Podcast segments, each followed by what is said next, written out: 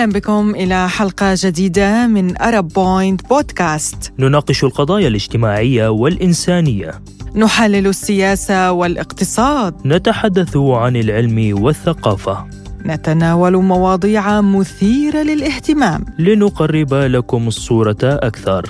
تحية طيبة منا أنا نغم كباس. وأنا حيدر عجيب.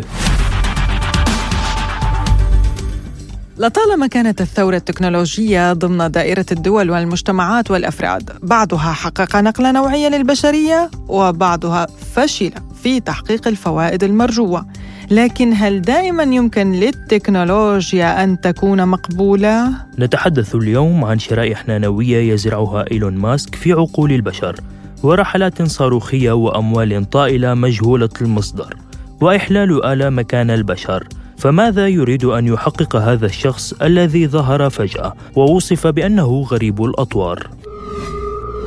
الثورة الرقمية جعلت أشياء كثيرة لم نكن نتصور حدوثها قبل عدة سنوات امرا ضروريا. لا يمكن أن نتخيل حياتنا بدونها اليوم. باختصار يمكن القول إن الإنسان أصبح عبدا للتكنولوجيا بكل ما تعنيه كلمة عبد من معنى. وللحديث عن هذا الموضوع ينضم إلينا عبر الهاتف المهندس طارق الساطي الأستاذ الجامعي ومدير عام مجموعة الحلول الإلكترونية لبرمجة وتطوير أنظمة المعلومات. أهلا بك دكتور في برنامج أرب بوينت بودكاست يسعد لي أوقاتكم. أهلا وسهلا بحضرتكم. نرى أن إيلون ماسك يعني بدأ بتغيير المفهوم التقليدي للبشر بزراعة شرائح في دماغ الإنسان، هل هذا يعني برأيك إنه سنرى بشر من نوع آخر؟ ربما نصف آلة نصف بشر أو ماذا يعني هذا المشروع لو توضح للمستمعين؟ بالحقيقة نحن وقت بنحكي عن آه، إيلون ماسك أنا بالبداية رح أحكي هيك فكرة صغيرة عن إيلون ماسك وأهدافه وشو هو إيلون ماسك. نحن وقت بنحكي عن إيلون ماسك بنحكي عن الطموح بنحكي عن الشغف. يعني أنا شخصيا بحسه أنه هربان من من أفلام الخيال العلمي اللي كانت تروج لاحتلال الأرض السيطرة على الفضاء السيطرة على العقول البشرية. هلأ طبعا يعني من خلال تتبع مسيرته بنلاقي إنه هو فعلا هذا الخيال عم يحاول يحوله لواقع وهذا الواقع عم نلمسه بكثير شركات هو أسسها. آه، فمثلا آه، شركة سبيس إكس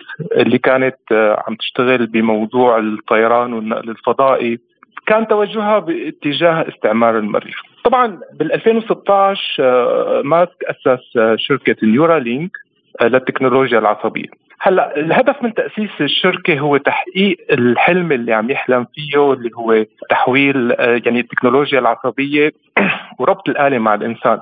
فبالتالي كان هدفها الأساسي يعني ممكن يا دكتور هيدي القصة يعني ممكن إنه نشوفها بالسنوات القادمة مثلا أولادنا يشوفوها إذا ما نحن؟ هلأ حقيقة نحن بلشنا يعني آه، آه، نلمحها وحتى هو بإعلانه عن هي الشريحة يعني كان مجربها على أربع خنازير فعليا وكانت التجربة حسب ما هو صرح عنها كانت التجربة آه، ناجحة وهو يعني عم يحاول إنه ياخذ الخط الأخضر كرمال إنه يطبق هي التجربة على على البشر.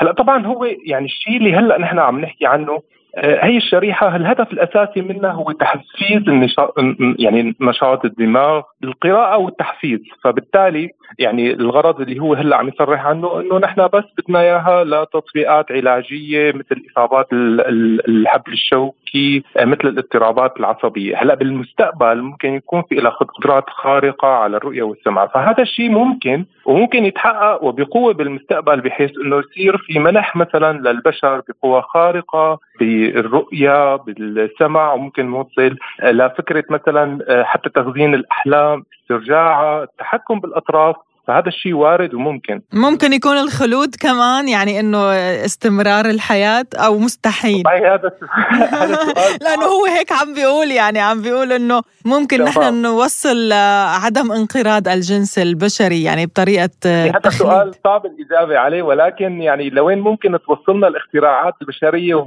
وين ممكن تقودنا يعني نحن من زمان كنا البشر يحلموا يوصلوا على القمر وصلنا على القمر وصلنا على المريخ كانوا يحلموا يطيروا وصرنا فبالتالي هي الأحلام لوين ممكن إنه توصلنا بس أنا أؤمن إنه ممكن بيوم من الأيام نحن من خلال التطورات السريعة بمجال التكنولوجيا نوصل لمراحل ما بحسن نقول إنه مراحل الخلود ولكن ربما. دكتور يعني حاليا تم تعديل الفكرة ونجحوا بزراعة الشريحة لأكثر من 10 ملايين شخص حول العالم.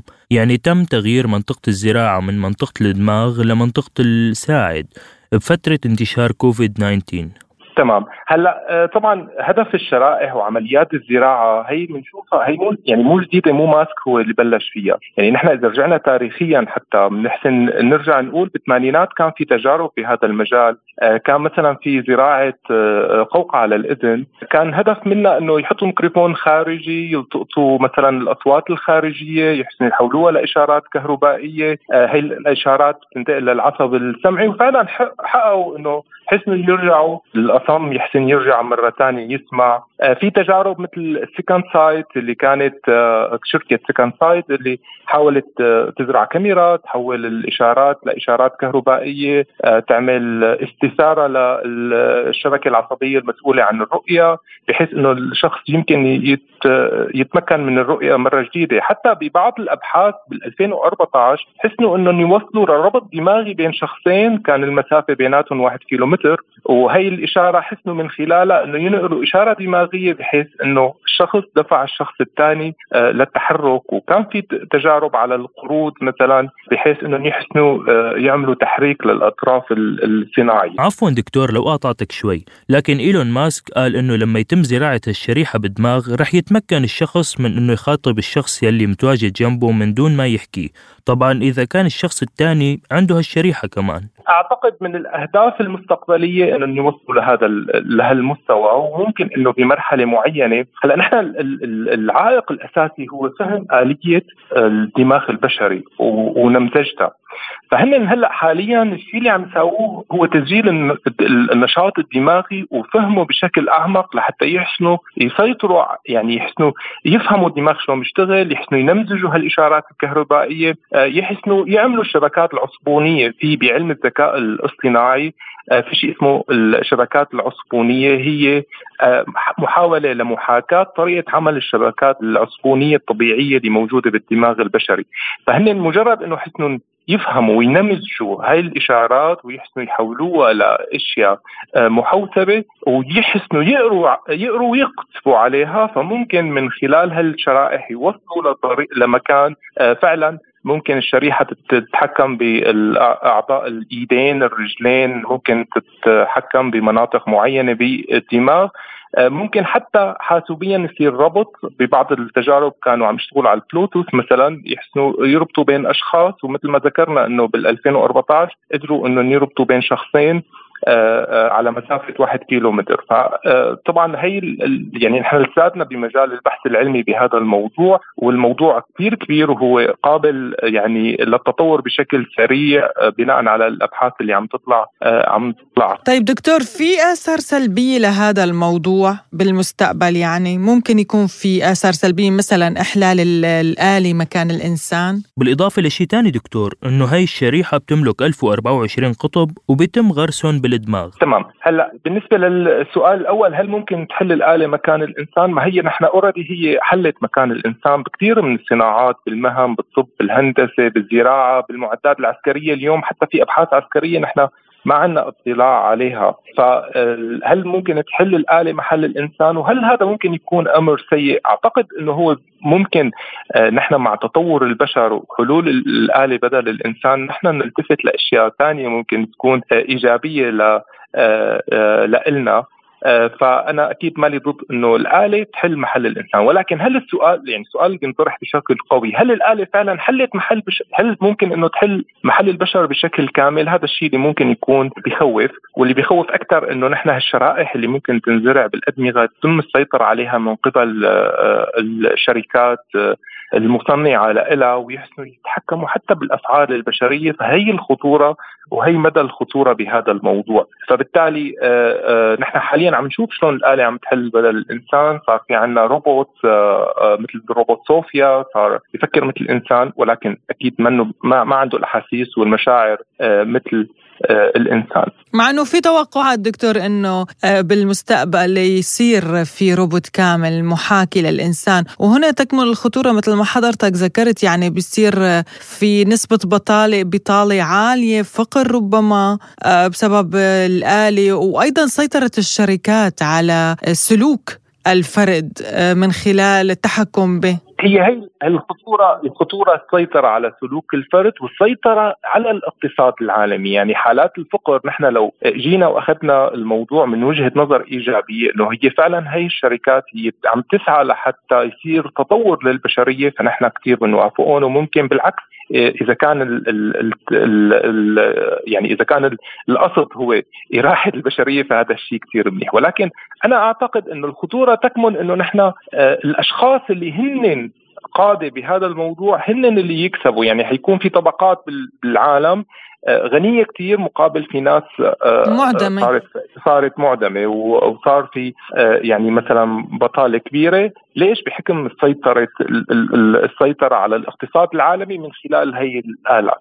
فنحن إذا كانت استخدمت بشكل صحيح بالعكس أنا بشوفها أنه هي ممكن تكون لفائدة البشرية ولكن الخوف هي تكون مجموعة من طيب دكتور ممكن يعني ماسك يكون وراء دول آه عم تنفذ مخطط آه ربما السيطرة على الاقتصاد العالمي مثل ما حضرتك ذكرت؟ هلا أنا بقول بعتقد بس أنا بظن إنه مو اعتقاد وإنما أنا أؤمن إنه في جهات معينة آه عندها أهداف اللي نحن ظاهر لنا بالواجهة ممكن يكون إيلون ماسك ولكن إيلون ماسك هو بالنهاية ما عم يشتغل لحاله. في محركين له وقرينا يعني ما في شيء بيصير عبثا في هذا الكوكب أكيد في أكيد أكيد. وحتى يمكن أنا أعتقد شخصيا إنه الأفلام اللي نحن كنا عم نشوفها أفلام الخيال العلمي هي ترويج لشيء مخطط له بالمستقبل. يعني عم يهيئونا نفسيا دكتور لنستقبل. تماما. يعني نحن هي عملية تهيئة نفسية والخوف الكبير إنه آه هذا الشيء اللي نحن عم نشوفه هو رح يكون لناس على حساب ناس آه، على حساب ناس ثانية وهذا الخوف الكبير هي سيطره هالجماعات أو هالدول اللي عم تتجه بهذا بهذا الاتجاه. فيفترض يكون في على المجتمع الأممي خلينا نقول مجموعة من الضوابط والقواعد اللي هي بتحمي الصنف البشري بشكل عام. هلا طبعا نحن بجوز عم نحكي حكي هلأ خلال المدى المنظور يكون شوي آه، مثلا منه كثير واضح بس نحن إذا فكرنا وشفنا المخططات اللي عم تتم على مدى 50 سنة و100 سنة لقدام فممكن إنه هذا الشيء اللي نحن عم نتخوف منه هلأ يصير واقع بالمستقبل. ممكن دكتور تشرح لنا عن لغة البرمجة الخاصة بالروبوتات وشو هي العلاقة يلي بتربطه بشرائح الجيل الخامس الموجودة حاليا وعم تنتشر حول العالم بشكل عام؟ هلا طبعا لغات البرمجة هي لغات برمجة آه، كثير كبيرة وبظن بلقاء صغير ما لنا قادرين نضوي آه، يعني نضوي عن هذا الموضوع بشكل كثير كبير. ولكن من اللغات المستخدمة بالذكاء الصنعي واللغات الشهيرة هي لغة ال Python واللي هي لغة آه، برمجة بلشت بأهداف تعليمية بعدين تطورت وصارت مستخدمة وهي اللغة حاليا المستخدمة أكبر بمواضيع ال machine learning أو تعلم الآلة. اليوم بمعظم التطبيقات التطبيقات اللي موجودة بالذكاء الصناعي بتستخدم لغة ال Python وصار في مكاتب كثير كبيرة ونحن بمشاريعنا الجامعية آه، طلابنا بيستخدموها لحتى لحتى يعملوا مشاريعهم بمجال الذكاء الصنعي بمجال ال neural networks بمجال آه، خوارزميات التعلم. وفعليا يعني أنا كنت مشرف على عدة مشاريع وصلنا حسنا نعمل روبوت صغير آه، من فترة عملنا روبوت بيطفي حريق روبوت مثلا لتفكيك الألغام. طبعا كانت نماذج جامعية ولكن هذا الموضوع إذا تم العمل عليه والشغل عليه بشكل كبير ممكن يعني يصير تطور كبير بهذا المجال. المهندس طارق الساطي الأستاذ الجامعي ومدير العام لمجموعة الحلول الإلكترونية لبرمجة وتطوير أنظمة المعلومات. شكرا جزيلا. لك على هذه المشاركة. شكرا دكتور. شكرا جزيلا وشكرا لاستضافتي لعندكم ببرنامجكم. الغريب يا حيدر إنه آه، إيلون ماسك يعني لاحظنا إنه بيسعى دائما للاستحواذ على الشركات اللي لها اسم آه، كبير. يعني مثلا استحوذ مؤخرا على آه، تويتر دفع 44 مليار دولار ليحصل على معظم أسهمها أيضا آه، تسلا آه، حصل على 28 مليون سهم. يعني بسعر شبه مجاني. القيمة السوقية لهذه الشركة بلغت حوالي 650 مليار دولار يعني ميزانية دولة. فأكيد إيلون ماسك ما ممكن يكون لحاله عم يحرك هاي المشاريع. ولا يمكن يكون عم يحصل على هاي الأموال بهاي البساطة. طبعا يا نغم لأنه هو إيلون ماسك من أول ما بلش بلش بمكتب صغير. كان ناوب هو وأخوه على كمبيوتر واحد لحتى يصمموا لغة برمجة. أول بلعبة هو كان أسسها وباعها بمبلغ 500 دولار. وما كان يتوقع إنه يوصل لهيك مبلغ من المال يلي بيمتلكه حالي. بتعرف قد إيه ثروته شي يا حيدره لإيلون ماسك؟ والله أنا ما عندي فكرة إذا بتعرف الرقم.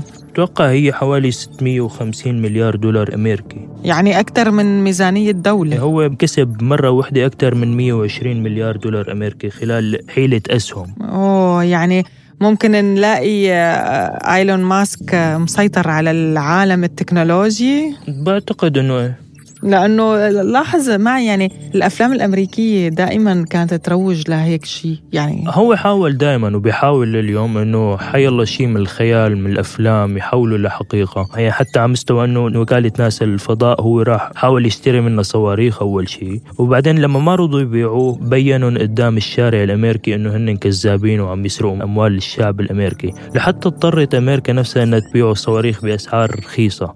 امم وحتى هو له أقمار صناعية طبعا. يعني هو حربه مو بس على الأرض والتكنولوجيا حتى بالفضاء. هو مؤخرا صار عم ينتشر القمر الصناعي صار إنه عبارة انه تشتري digital بيتركب عندك بالبيت. توصله إشارة من الفضاء فورا هو إنترنت فضائي السرعة تبعه أعلى من هي السرعة تبع المشغلات الموجودة حاليا. غريب كيف هيك فجأة هالشخص صار له هالشهرة العالمية و... وفي كتير علامات استفهام حول الموضوع بصراحة. أنا شخصياً ما كتير بتقبل إنه التطور التكنولوجي بشكل سريع يعني رويدا رويدا. أما إيلون ماسك بتحسه بسنة واحدة عمل كتير تغيرات تكنولوجية بالعالم اللي كانت على جسم الإنسان أو اللي كان بالفضاء. فالله يستر من القادم والله. المضحك رغم كل هذا الأمر أنه شخص بيملك كل هاي الأموال أنه حتى بيت ما بيملك. ما أنه عايش ببيت بينام عند رفقاته لليوم؟ لأنه يعني الأموال بيملكها هي عبارة عن أسهم وأموال رقمية. لما بيحتاج شيء بيبيع شيء من الأسهم تبعه وبيشتري شيء بمكانه. مثير للاهتمام هذا الموضوع مستمعينا ولكن نصل إلى ختام حلقة اليوم من أرب بوينت بودكاست قدمتها لكم أنا نغم كباس. وأنا حيدر عجيب. لا تنسوا الاشتراك بالقناة. والإعجاب. والتعليقات. بتعليقاتكم نتطور.